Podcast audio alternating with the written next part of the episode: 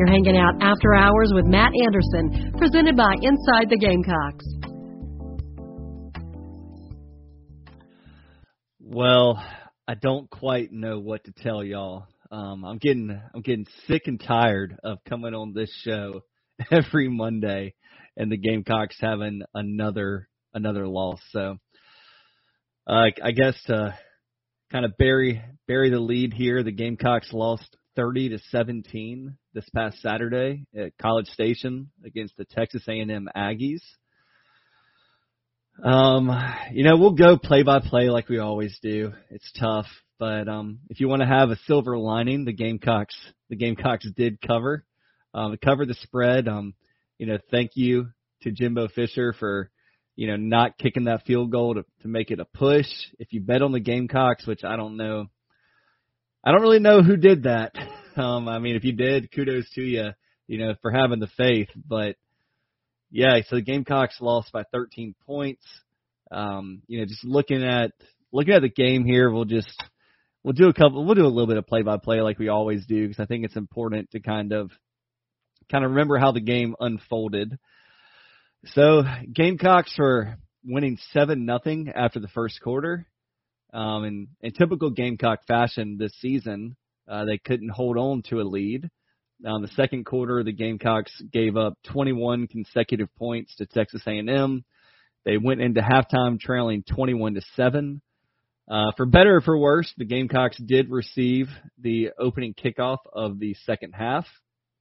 So the Gamecocks had an opportunity there to try and get some points back, kind of get, excuse me, a little a little more connected. Um, the third quarter went three points, three points. Uh, teams just traded field goals. Um, final final quarter, Gamecocks got it within seven. Uh, got the score to um, 24 to 17, I guess, and then um, A&M had um, two field goals in the second half or the second the fourth quarter. Sorry, guys. Um, yeah, so the Gamecocks and the offense started out pretty hot, or not started out. The defense started out pretty hot. Um, forced a punt on the first possession. I thought that the Gamecocks really really got after Max Johnson and, and got the better end of the Texas A&M offensive line. Um, just going through it, um, you had an incomplete pass, you had a run for three yards, another incomplete pass. The Gamecocks get the ball back, or the first possession of the game. Gamecocks get the ball at the South Carolina 46. Um, completion to Mario Anderson for three yards. Mario Anderson runs for two yards, and then um, incomplete pass to Nick Harbor um, really tough drop for for Nick Harbor, and I know he wishes he had that one back. And you know, the Gamecocks have the ball. The Texas A&M 49, fourth and five. They're, they're forced to punt. Kai Kroeger has one of his better punts of the season for 49 yards. Uh, moving through here, the Gamecocks forced another punt, um, got the ball back and scored a touchdown. And you know, let's let's all celebrate the the touchdowns the Gamecocks have this year. Um, you know, Nick Harbor kind of made up for his for his drop on the previous previous possession. Um, 10 yard pass on third and nine to give the Gamecocks a first down. Mario Anderson um, had a completed pass for 18 yards. Um, Gamecocks kind of benefited there, um, you know, for a little bit. And after second and 12, third and 13, uh, Nyckoles Harbor, thir- a 17 yard completion. Um, Mario Anderson again. I mean that that entire that entire drive seemed like it was the Mario Anderson Nyckoles Harbor show, which you know is fine. I mean Nyckoles Harbor needs to needs to come on. I think that he you're seeing that right now over the last couple of games. Uh, Dakereon came in third and goal from the A&M five, uh, was able to get down to the one, and then um, had a one yard rush to give the Gamecocks a seven nothing lead. Gamecocks force another punt, so the Gamecocks force three punts on A and M's first three possessions. Uh, can't do much better than that. Um, was really excited for the way the Gamecocks were playing, but again, you know, Gamecocks three plays, negative eight yards, minute and 35 off the clock. Um, weren't able to capitalize on on Texas A&M punting the football. Um, Texas A&M answers with a touchdown, makes it seven seven. Gamecocks go three plays, negative 11 yards in 57 seconds. Uh, A&M gets the ball back, another touchdown, A&M. So 14 to seven at that point. Gamecocks have three straight drives with negative yards, four plays, negative four yards, 39 seconds. Um, A&M obviously is able to capitalize into the half. You know, maybe the kid stepped out of bounds, maybe he didn't, um, but just poor tackling by the Gamecocks and you know, 42 yards should never happen the way that that touchdown was scored with a guy running wide open over over the middle of the field, runs all the way to the sideline, makes five Gamecocks miss it felt like, and makes three more miss on the way into the end zone. The Gamecocks are down 21 to seven at halftime. Gamecocks come out, um, start the start the second half with a field goal, makes it 21 to 10. Um, nice little drive there, 10 plays, 43 yards. Um, four minutes off the clock, force another A&M punt, and then Gamecocks just do what the Gamecocks have done lately: three plays, two yards, and 53 seconds. Um, I, I don't know what the Gamecocks are have to do. I mean, if I if I did, I would be a, a coach in the SEC. I would, you know, preferably be a coach for South Carolina. But you know, having four straight possessions with a cumulative negative yards and less than four minutes off the clock is is not the way you're going to stay in stay in a game, especially on the road against Texas A&M. But A&M kicks another field goal, makes it 24 to 10. 13 play, 75 yard drive, six and a half minutes off the clock.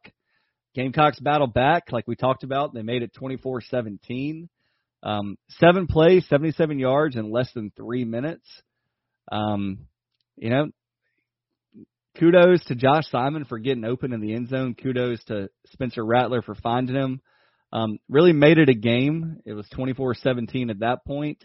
Um, the Gamecocks kind of used up all of their their forced punts on A and M, and and A and M made it 27 to 27 to 17 with the field goal. South Carolina turned the ball over on downs. I think that was the right move for South Carolina to go for it on that fourth and one. Um, just tough. I mean, another another drive, four plays, seven yards, a minute and 17 seconds. Um, really not a great punt there by Kai Kroeger.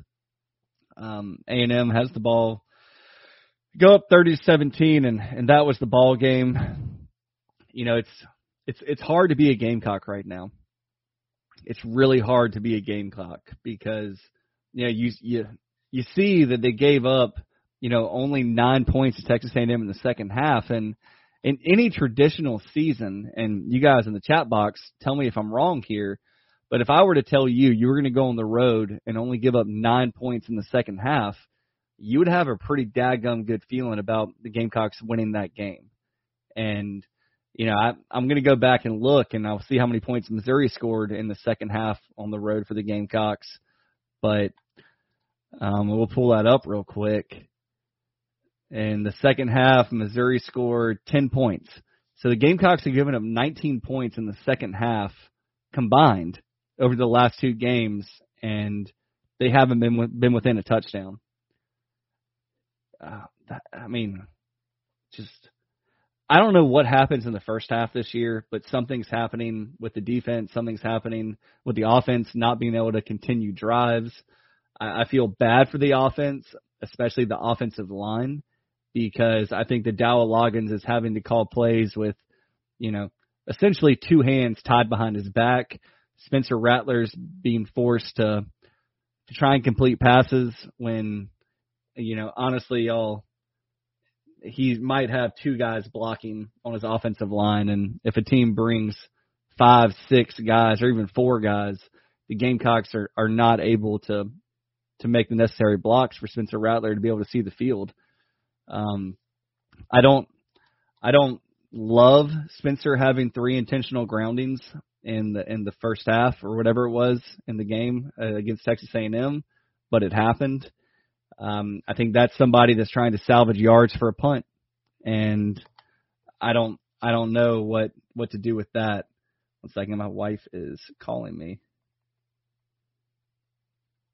One second, y'all. I apologize for this. This is um what you get when you get live entertainment. Um. All right, I'm have to I'm gonna have to call her back later or text her back later. She um she's watching the show. Um. So guys, can y'all hear me? By the way, uh, my wife says that got you on YouTube, but I can't hear you. The volume is up. Not sure if it's an issue just for me. Um. Yeah. Um. Big Red, can you hear me?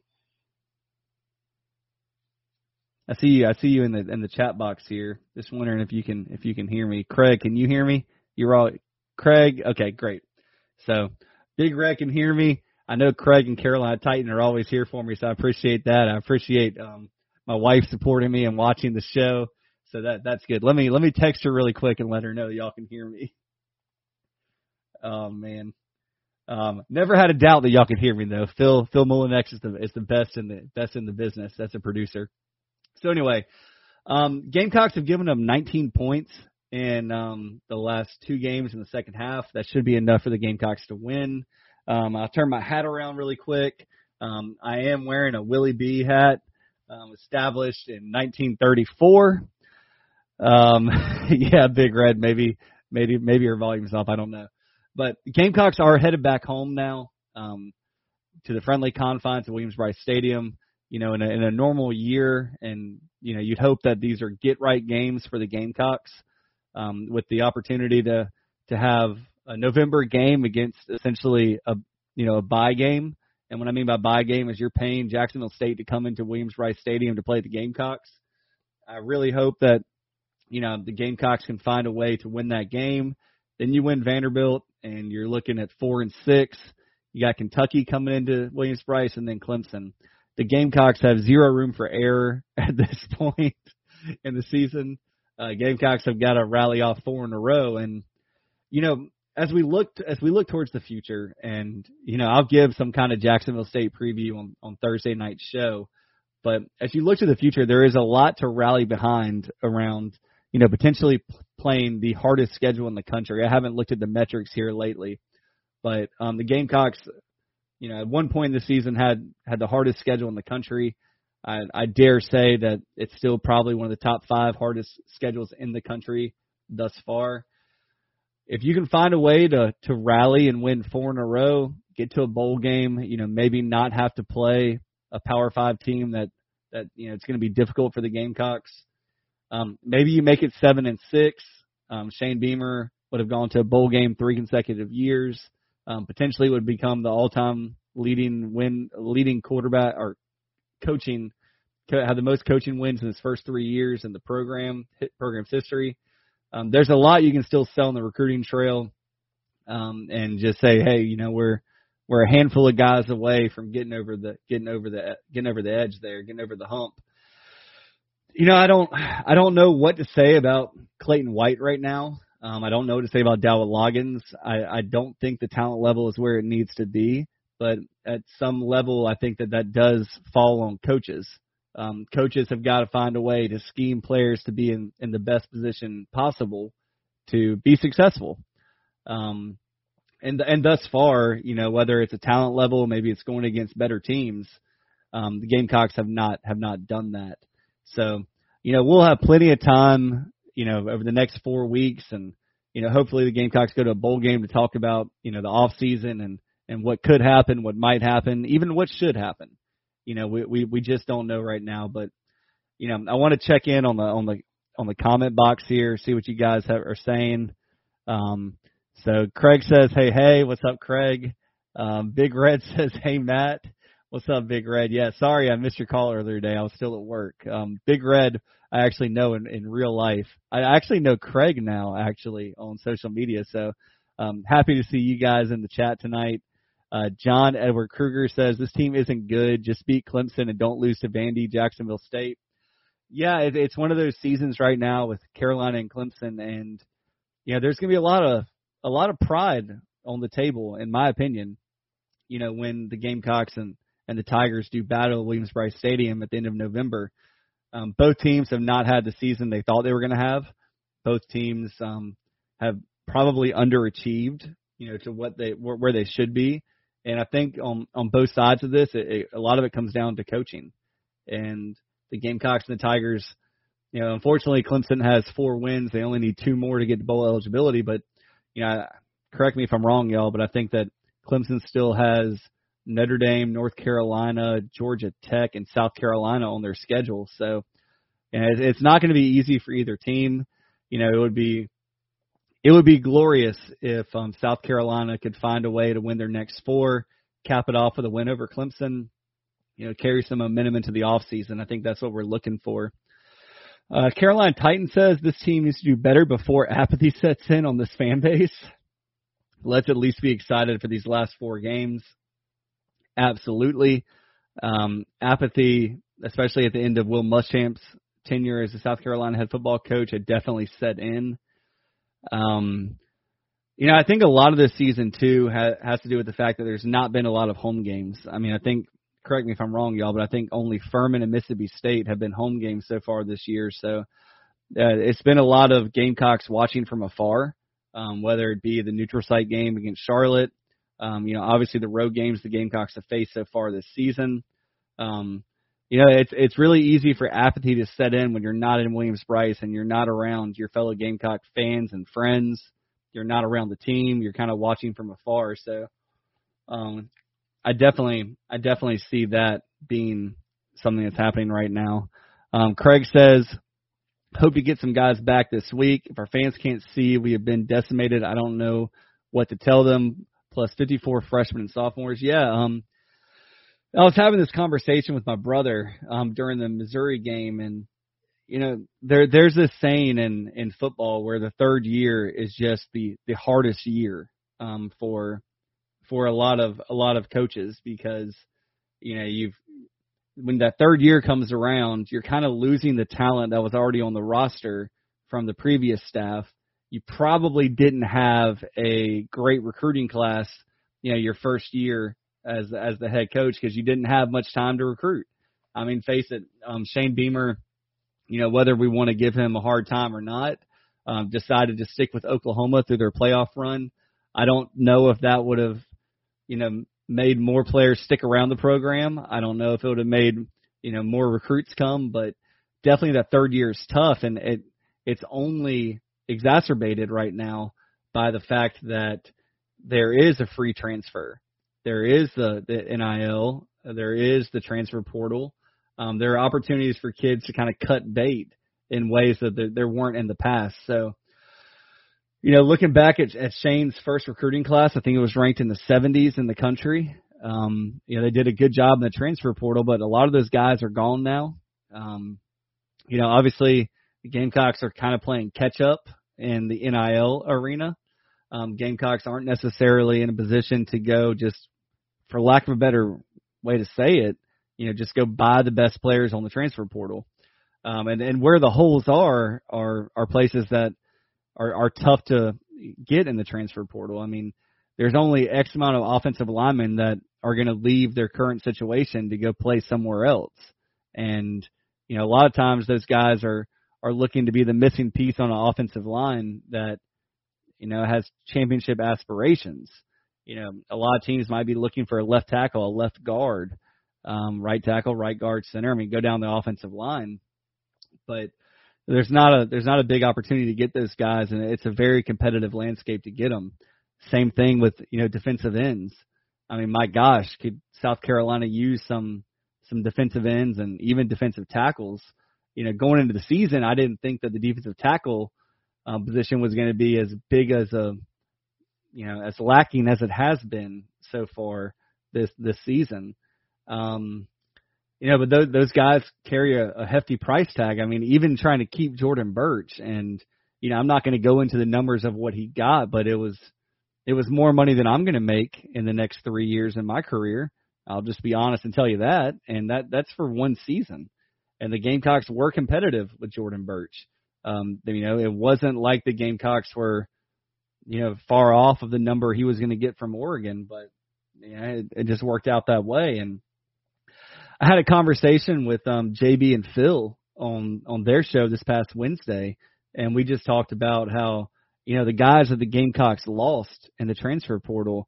You know, obviously Jordan Burch, Gilbert Edmonds, and then you know losing Zacch Pickens to the NFL draft. You know, how much better would the Gamecocks defensive line be right now? And you know, my point to JB was, you know, that has Jordan Burch lit the world on fire at Oregon? No. And and you know, has Gilbert Edmonds lit the world on fire at Florida State? No. And that was kind of JB's point was saying like, you know, what did South Carolina actually lose by losing those players? And my only, you know, counter thought there to JB, who does a really great job, and I respect the heck out of him, is you know competition breeds excellence, and you know maybe this defensive line would be a little bit better if there was a Jordan Burch in front of somebody and somebody had to work a little bit harder to break into the depth chart. Yeah, I don't know, but right now South Carolina, I mean, defensive tackle, I guess all those guys are going to come back. I don't know where they would go. Um, but you know, Jordan Burch had what two and a half sacks last year, and and he got a sizable amount of money through the transfer portal. Gilbert Edmonds had a hand, maybe a handful of sacks, maybe a handful of tackles for loss, and you know, he got more money than I make in a year to go to Florida State and and you know be a be a depth piece. So college football is getting very competitive from an NIL landscape, and and the Gamecocks are clearly behind there. Um, but yeah, so going back to my point, you know, and what Craig's point was, uh, 54 freshmen and sophomores. Those guys are learning and you know they're they're playing through the fire and they've got to figure it out and they're going to be better next year hopefully. You know, if the coaching staff is able to able to to you know get these kids up to speed and and get them better every single week of practice, get them bigger, stronger, faster. Uh, we're really relying on a lot of these guys right now and and it kind of makes sense why you might see a, a year three kind of drop off. Uh, Big Red says offensive line is decimated with injuries. Absolutely. Um, yeah, I'll have to ask my wife if she tried um, turning the um, plugging it in or whatever. Um, let's see. She said, "Okay, sorry, must be an issue for me." Turned off and on and tried several several things super weird. So we've had internet issues at our house. Um, who knows? All right, so Carolina Titan says, I think everyone understands the injuries, but these coaches need to do better developing players and evaluating talent in the transfer portal. There's no way we should be in this predicament. I, I I have a lot of a lot of agreement there with you, Carolina Titan. Carolina Titan. Um, yeah, uh, these kids are young. They're going to have to figure out a way. Um, Let's see, Carolina uh, Big Red says Carolina Titan. No doubt, we're beyond awful at this point. It's been hard to find any NFL caliber talent on the defense. This team doesn't look like they've given up, so that's nice. Yeah, the team is definitely not given up at all, um, and that's not something that I could have said about the end of Will Muschamp's era at South Carolina. Uh, the players had given up; they were opting out. Um, I know that COVID was tough for a lot of people, players included. Um, you know, fans included in their personal lives. But, you know, I have seen what seems to be a little bit more of entitlement from a lot of these kids. I have seen that, you know, they will quit on you, but this team has not done that. There's not a single player on the team that has quit. And I think that's a testament to Spencer Rattler. For Spencer to continue getting up off the ground nearly every drop back and fighting hard and and you know really you know, Spencer's earned his NIL. I don't care what anybody says. I mean, that kid is just he, he's something else, and he leads by example, and he leads, you know, with his voice. And I couldn't be more proud of Spencer. I couldn't be more proud of the example he's setting, and and you know, hopefully, hopefully you see these kind of moments, and these kind of moments are what builds character in a program. And sometimes you have to have that down year for players to see, no, we're expected to get back up each time. And while Spencer's legacy might not be what it could have been, what some might argue it should have been, um, the way that Spencer's playing right now, the way that Xavier Legette is just leaving it all out on the field, the way the defense is playing, I mean, they are setting a standard for South Carolina, and and right now the talent might just not be good enough. Um, Glenn Melton says Football is like a puzzle. Until all the pieces fit together, the picture will not look right. Coach Beamer needs to do a reevaluation at the end of the season and find what pieces are not fitting correctly and make the necessary changes. Team has plenty of young talent that can be made into good football players. Absolutely, Glenn. I agree with you. I think that there is talent on this team. I think that some of that talent's young. I mean, just look at what Nyckoles Harbor's done in the past couple weeks, and and people don't like to talk about it, but even Alshon Jeffery when he came to South Carolina and you know, he was a top 100 kid, but he wasn't necessarily a five star. And it took until, you know, the fifth, sixth game of the year for him to really break out as a freshman. And you're kind of seeing that from Nyckoles Harbor. And, you know, I, I don't want to get into the, NIL stuff, but there's been some rumors on the Big Spur, you know, folks kind of talking on the message boards that oh, we're going to lose Nyckoles Harbor. I don't think that's the case. I think that um Nyckoles is Nyckoles is really happy at South Carolina. He's a hard worker. He's the kind of guy that can kind of set the standard for what it means to be a South Carolina player. Um, Big Red says Burch didn't do much here. I never saw that mean streak in him. At least that's what I was. I remember. Yeah, Big Red. I, I agree with you there. Um, you know, Jordan Burch was always you know five star off the bus, and he had flashes.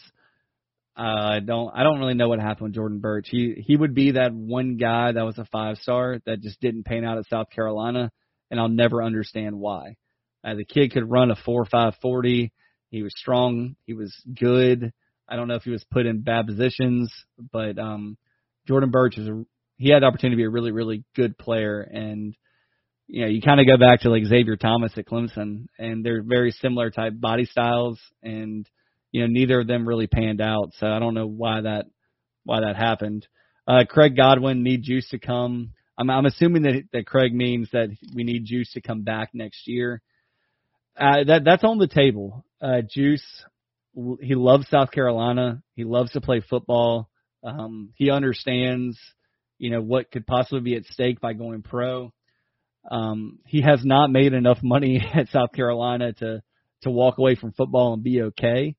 Um, I think that you know if he plays his cards right in the NIL game, that he could even make even more money next year than he's made this year, even without putting you know a full season on tape. But uh, he he has to get healthy first and foremost, and and I'll just be honest, I don't see Juice playing for South Carolina again this year. Um, I don't think it's in his best interest. I don't think it's in South Carolina's best interest. Um, he needs to get fully healthy and then make that determination of what he can put on film, or not on film, what he can do in, in at pro days. You know, if he gets invited to the combine, like what kind of speed metrics he can put up, how strong he is. He's gonna have to make a very difficult decision because going into this season, I really did think that he had he had the potential to be a first or second round pick in the NFL draft, and you know injuries kind of derailed that for him, and I feel for him like crazy. Um, VK says Burt seemed to figure out defensive end position the last few games. Never got sacked, but was pushing tackle back into the pocket. And look, you know that's the kind of thing that NFL teams look for. VK, um, NFL teams are looking for activity and the ability to disrupt plays. It's you know, there's every every snap doesn't result in a sack or a tackle for loss. I mean, even Tennessee, who's done a really good job of that this year, you know, will have a combined on average like 10 to 12 tackles for loss and sacks, but they're still very disruptive at the line of scrimmage and and forcing quarterbacks to make kind of tough decisions and and maybe even be erratic with the football. I um I was talking to JB about that and you know JB and I were just talking on the show on Wednesday and you know we were talking about like what if you took all the turnovers away from the last two defenses for South Carolina with South Carolina being in the same position they're in right now and I think a lot of that starts with being able to pressure the football I think a lot of that starts with you know making the quarterback have to make decisions um you know thus far um, thus far, you know, I haven't seen that happen. The Gamecocks have had some trouble getting after the pass rusher, but look, um, they got after Mac, Max Johnson. They got after him at A and M, and obviously Jacksonville State's not going to have the offensive line Texas A and M does. Furman doesn't have that kind of offensive line. I don't think Kentucky has that offensive line, and obviously Clemson doesn't. So, so we'll we'll, we'll have we'll have to see. We'll have to see what happens these next four weeks. I'm I'm excited. I'm kind of just flushing the last eight games. The last eight games mean nothing for the rest of the season.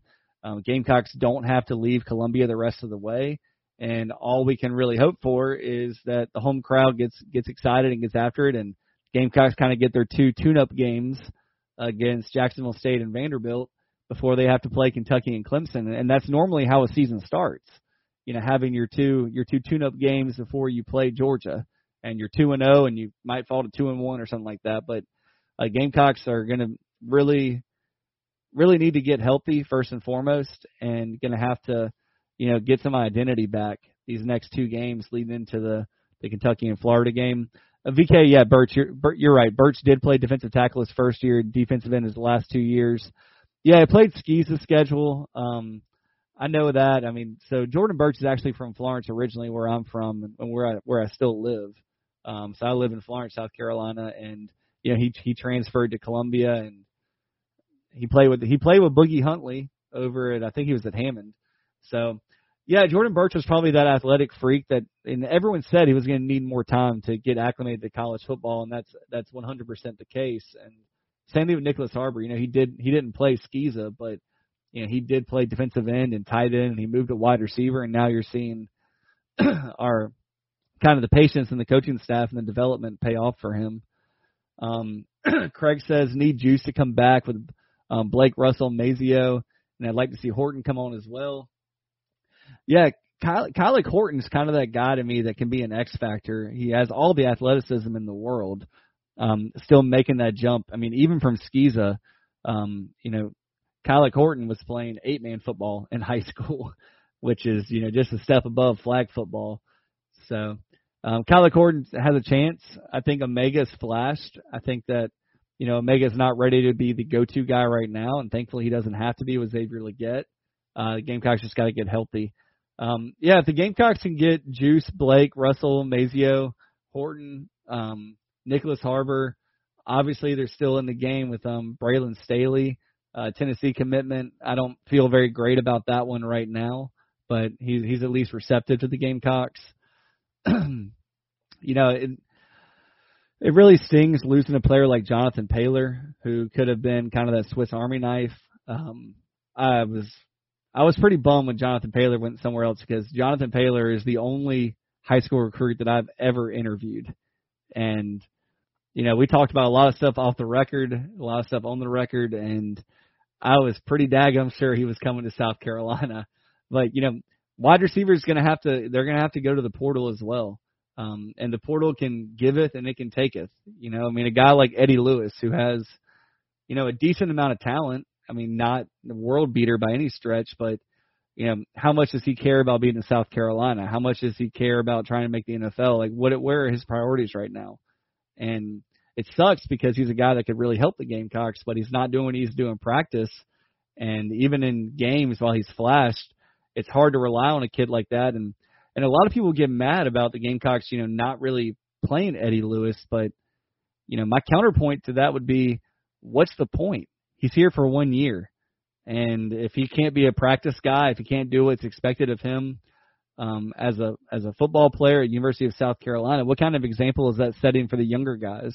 at some point you got to cut bait with what you know maybe some talent to to kind of set the foundation for what you're looking for over the next coming years and I think that's every bit of the Lewis play right now. Uh, VK said that I like the 3-3 stack. They used to get pressure. The D-line seemed to get better push in that setup also in the limited sets. Willis has speed and other linebackers don't have to get pressure. But um, Jaron Willis really did flash. I thought he was a pretty good player on Saturday against Texas A&M. And people need to remember he's still a young kid as well. He's in his second year in college football. He's, you know, left an SEC program at Ole adjustment there. We all know that Ole Miss doesn't play, you know, that much defense, and there might have been, you know, just some adjustment for him, but he's still got a promising future. Um, he's a kid that's already used his transfer, so he's going to be at South Carolina and you know grow and develop him. But um, yeah, I mean it's hard to do these kind of shows when the Gamecocks lose as much as they have and, and trying to be positive. I saw some threads on the Big Spur talking about like insiders and you know sunshine pumping, and I, and I hope that I never sunshine pump you guys. I'm never trying to do that. All I can tell you is you know what I've heard and what I've seen and you know what I think about it and I don't think the Gamecocks are that far off. And you know, it seems like it at two and six overall, one and five in the conference. I can tell you that the coaching staff has not lost faith. The locker room has not lost faith. They they see the opportunity of these next four games, and you know, just where they are, and you can't change the past.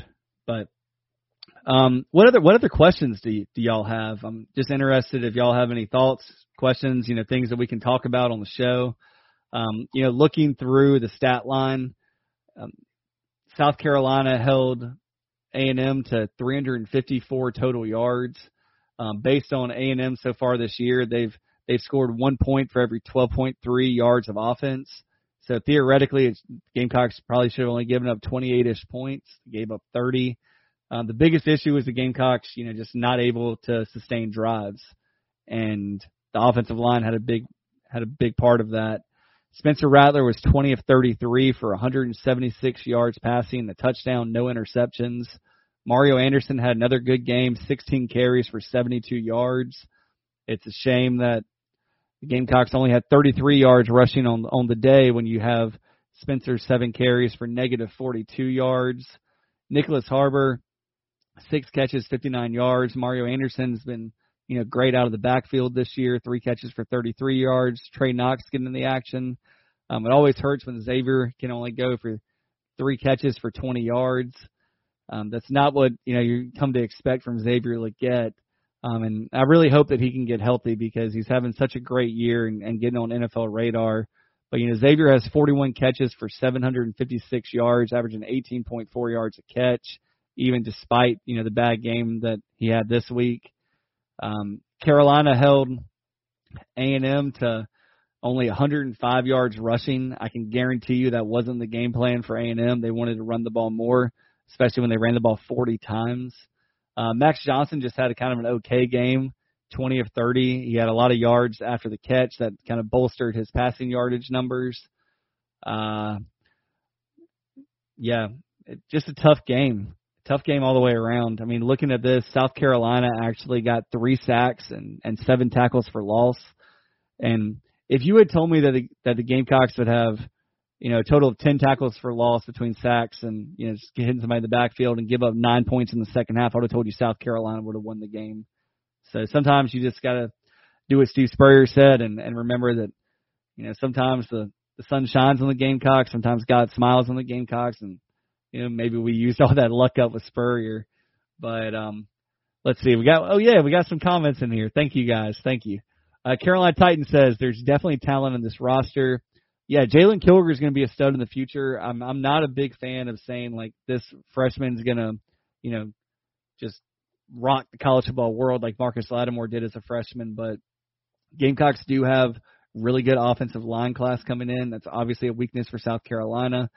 Um, Jalewis Solomon, I've been saying this for for a while. I think that Jalewis Solomon's a three and done type player. Um, he's going to be a lot. He's going to be a in the Jalen Kilgore mode, but he or um, mold, but he's going to be um, a, a defensive back where South Carolina desperately needs somebody to step in. Um, so yeah, there is talent, Carolina Titan. I agree with you. Uh, Glenn Melton and Glenn, is that um is that a South Florence logo? Um, if it is, go Bruins. I'm a South Florence alumnus and really looking forward to their playoff run. Uh, looking forward to seeing LaNorris Sellers getting to play a few snaps before the end of the season. Young man has a gun for an arm and can run. Feel sorry for some of our opponents' secondaries because once he is past the D line, he'll be hard to tackle. Kind of reminds me of um, Jefferson of Arkansas. So he's talking about KJ Jefferson as far as physical play, physical playmaking. Although I will say Sellers has the better arm. Yeah, this is another case where I'm going to tell you um, I'm not sunshine pumping with this, and it's not because I'm, I went to South Florence. The coaching staff is very high on LaNorris Sellers, and next year's offense is going to look a lot different than this year's offense. There's going to be a lot more running of the quarterback, and LaNorris Sellers, you know, yeah, is he going to have some growing pains? Probably. Does every quarterback that starts in the SEC going to have some growing pains? Yeah. Um, but LaNorris Sellers has the opportunity to be a, a really, really good player for South Carolina and one I'm very happy the Gamecocks got. Um, and this isn't coming from South Carolina.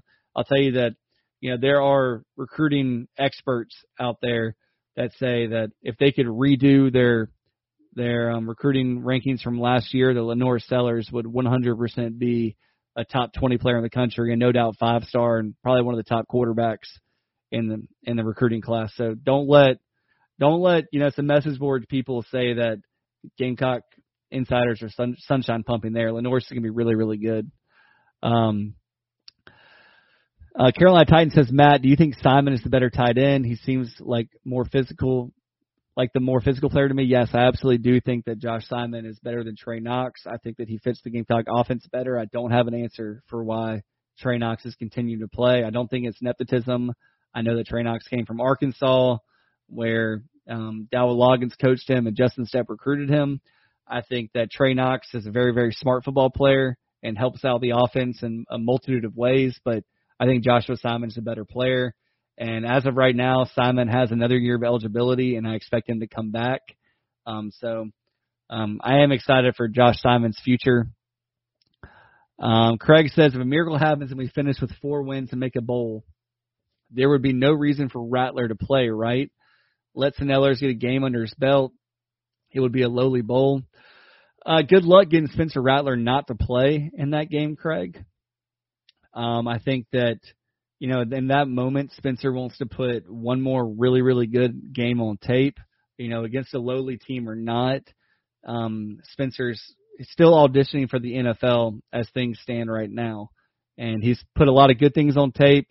He's put some questionable decisions on tape, but the NFL understands what he's working with from an offensive line standpoint. But I, I, I think that Spencer would play, and hopefully at that point the Gamecocks are up by a bunch. Spencer puts some good numbers up, but you know LaNorris Sellers, and there, there's still some confusion right now on if the bowl game is going to count as four games played for somebody that would like to redshirt. And right now, I don't know the answer. Um, last year, you were able to play a fifth game and still redshirt. I don't know if that would be the case. I know that the Gamecock coaching staff would probably like to get LaNorris in the game against Vanderbilt and against Jacksonville State. I think that would put him at four games for the season.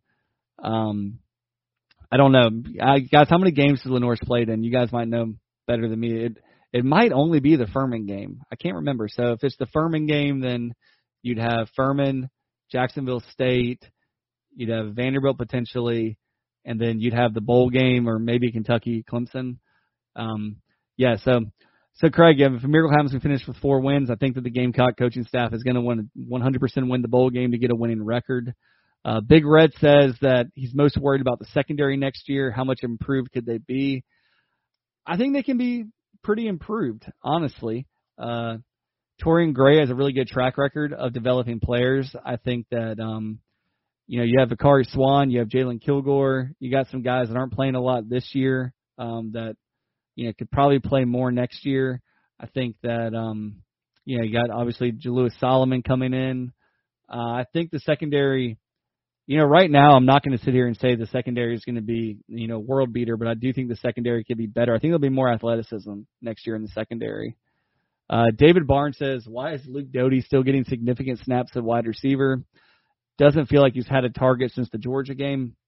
You know, David, I, I've thought about this a good bit, and I know that Dowell Loggains wants to put things on tape. And, you know, I hesitate to say this but I don't think any of our opponents are watching this particular live stream or we'll go back and, and find this episode and, and sit through 45 minutes to get to this point. But I thought that South Carolina put a lot on tape with Luke Doty against Georgia. And I felt for a long time that there's going to be a play that Luke Doty makes passing the ball from the wide receiver or the slot slot um, position, you know, pre snap. I think that they kind of set that up with some screens. I think that they put I think they've put a lot on tape, and I know Dowell Loggains is somebody that wants to put as much stuff on tape to make teams prepare. And I don't know when it's going to come. My my guess would be it would come against Kentucky or Clemson, but I do think you're going to see Luke Doty attempt to pass from behind the line of scrimmage. Um, yeah, I don't know if he stays a wide receiver next season. I don't know where else he would go, honestly. Um, I don't think he wants to leave South Carolina, and I'm still talking about Luke Doty here in case I've been a little bit long-winded. I think he's going to stay at wide receiver, and you know the hope is that he can contribute in some way, shape, or form. Um, but you know, Gamecocks have a he might he might just go back to being the backup quarterback. I don't know. I feel for Luke Doty because he never really got his footing at South Carolina. Um, never really got the in-game reps he actually needed to be able to prove that he could play quarterback at the SEC level. And with LaNorris there, he's not going to be at the QB one. Um, Glenn says, "Yeah, Bruins logo, you got it. Looking forward to back-to-back state titles. Coach Marlowe is an excellent coach, also very good staff. Yeah, um, Coach Marlowe is a great, great football coach, and he's a, and you know, you hear this all the time. Good football coach or great player, better person. But um, you know, Drew Marlowe is is a guy that I would definitely send my players, to, my, my kids, to play for in the future, as if he's still at South Florence. I think he has a bright future um, at at um, South Florence, and I'm really excited to watch South Florence and maybe get out to some games and, and catch them on their playoff run. Uh, Craig says, so I doubt Reno stays after next year if LaNorris is the future, but I hope we can keep him. He can really spin it. Yeah, um, you know, I think that the plan for next year is for Dante Reno to redshirt. Um, I think he understands the the benefit of redshirting with his dad being a, a college football coach. Um, yeah, so I, I you can never have enough quarterback options and and look LaNorris Sellers might be good enough to leave after after 3 years. I I'm not saying that's a fact. I'm just saying it's not it's it's a possibility. Um so you got LaNorris potentially leaving in you know not in two seasons and not next year but the year after and then Dante Reno would be a redshirt sophomore. And I think that Gamecock fans and I'm not singling you out here Craig at all um, Gamecock fans in general and, and fans of a lot of different teams need to just go ahead and embrace that. You know, if a quarterback transfers out, it sucks, but you can't just hoard quarterbacks. You got to draft, you not draft, but you got to recruit as many top level quarterbacks as you can, and let the the dust kind of fall where it falls. Um, the Gamecocks still have Landon Duckworth for 2026 think they're going to probably they have a good chance of Ryan Montgomery in 2025. Obviously Dante Reno in this class. Uh, I wouldn't get too bummed out if a if a if a quarterback transfers out. You just want to have numbers back there. You want to have three or four quarterbacks at all times, and if you continue to get these four star quarterbacks and kind of stack them up, you're going to have players leave. But I wouldn't I wouldn't be worried about Dante leaving right now. I think that he has a clear understanding of what's expected of him. He's been probably the top recruiting um, prospect for South Carolina and keeping this class together. He wants to be at South Carolina. He understands that football is a developmental sport, so I wouldn't I wouldn't worry about that. I mean, I think Colton Gauthier is probably going to stick around um, for um, for another year. Um, I, I can't remember if he graduates or not, but yeah, he's just he's just graduating, and the coaches are going to let him stay.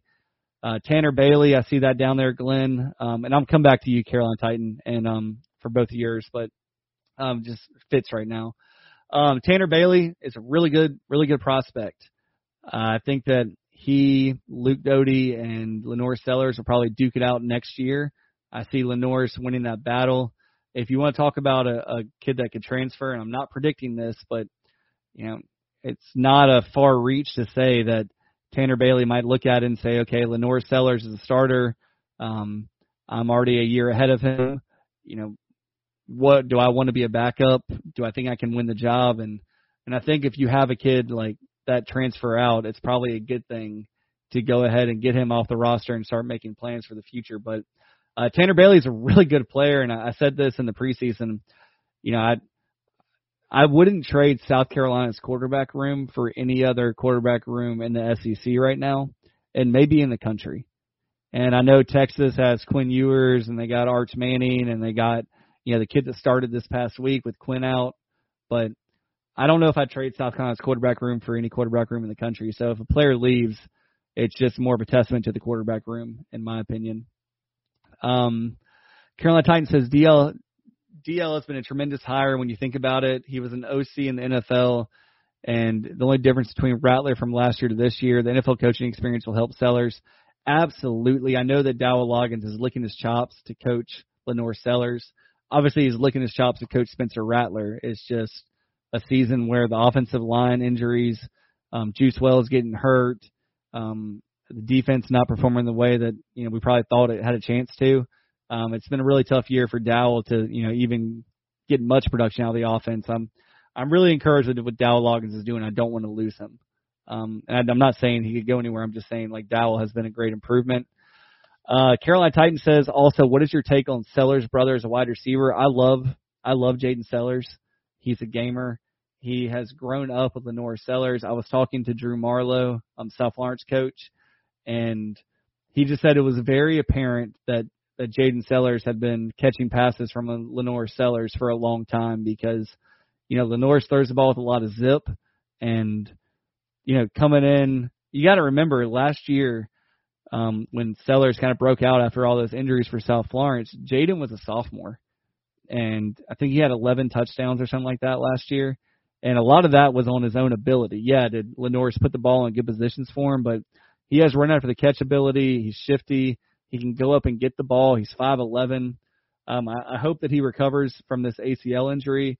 Um, and, and there's no reason he shouldn't, but he probably isn't going to put a lot on film next year but I think that he has the mindset to develop and have the ability to um, be a big time player for South Carolina. I think he's underrated where he's rated right now.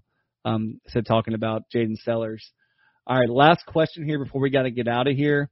Uh, Craig says watched um, Travion Dunbar rush for 330 yards and beat my North Augusta Yellow Jackets. We need to get this guy. He's an SEC back. He has 630 yards and eight TDs in his last game look, um, I'm gonna I'm gonna rely on my colleague Hale McGranahan. Um, Hale likes him a lot. Um, Hale doesn't think he's a no-brainer um, type player. Uh, if it's me and the Gamecocks are not going to get Daniel Hill, um, I hope I'm wrong there, but I'm just telling you I don't think the Gamecocks are going to get Daniel Hill. Uh, the Gamecocks need to find some backup options at running back. We saw what happened on the transfer market last year where they they struck out. Um, I thought they had a really good chance at Logan Diggs. You know, really and truly, that really was a 51-49 LSU versus South Carolina. So, so maybe South Carolina can do some work in the transfer portal. But yeah, I think that taking Dunbar, in my opinion, and nothing against Hale, nothing. I, Hale is great. Hale's a phenomenal reporter. I think he has a really really does a really good job evaluating players. But and look, I've never seen Dunbar in person. Obviously, you have, Craig. But based on you know the videos I've seen of him, based on the numbers he's putting up, I think that the Gamecocks better offer him sooner rather than later. Get him in the boat because he. I don't think he's going to scare off a transfer portal guy, right? I mean, he's not going to be a four-star running back. Maybe he is in the Shrine game. I don't know. Shrine Bowl. Maybe he puts enough in in practice for to get that third or fourth star, but um, yeah, I think you go ahead and take him, and you have Matthew Fuller, and you have those lunch pail kind of guys that just get after it.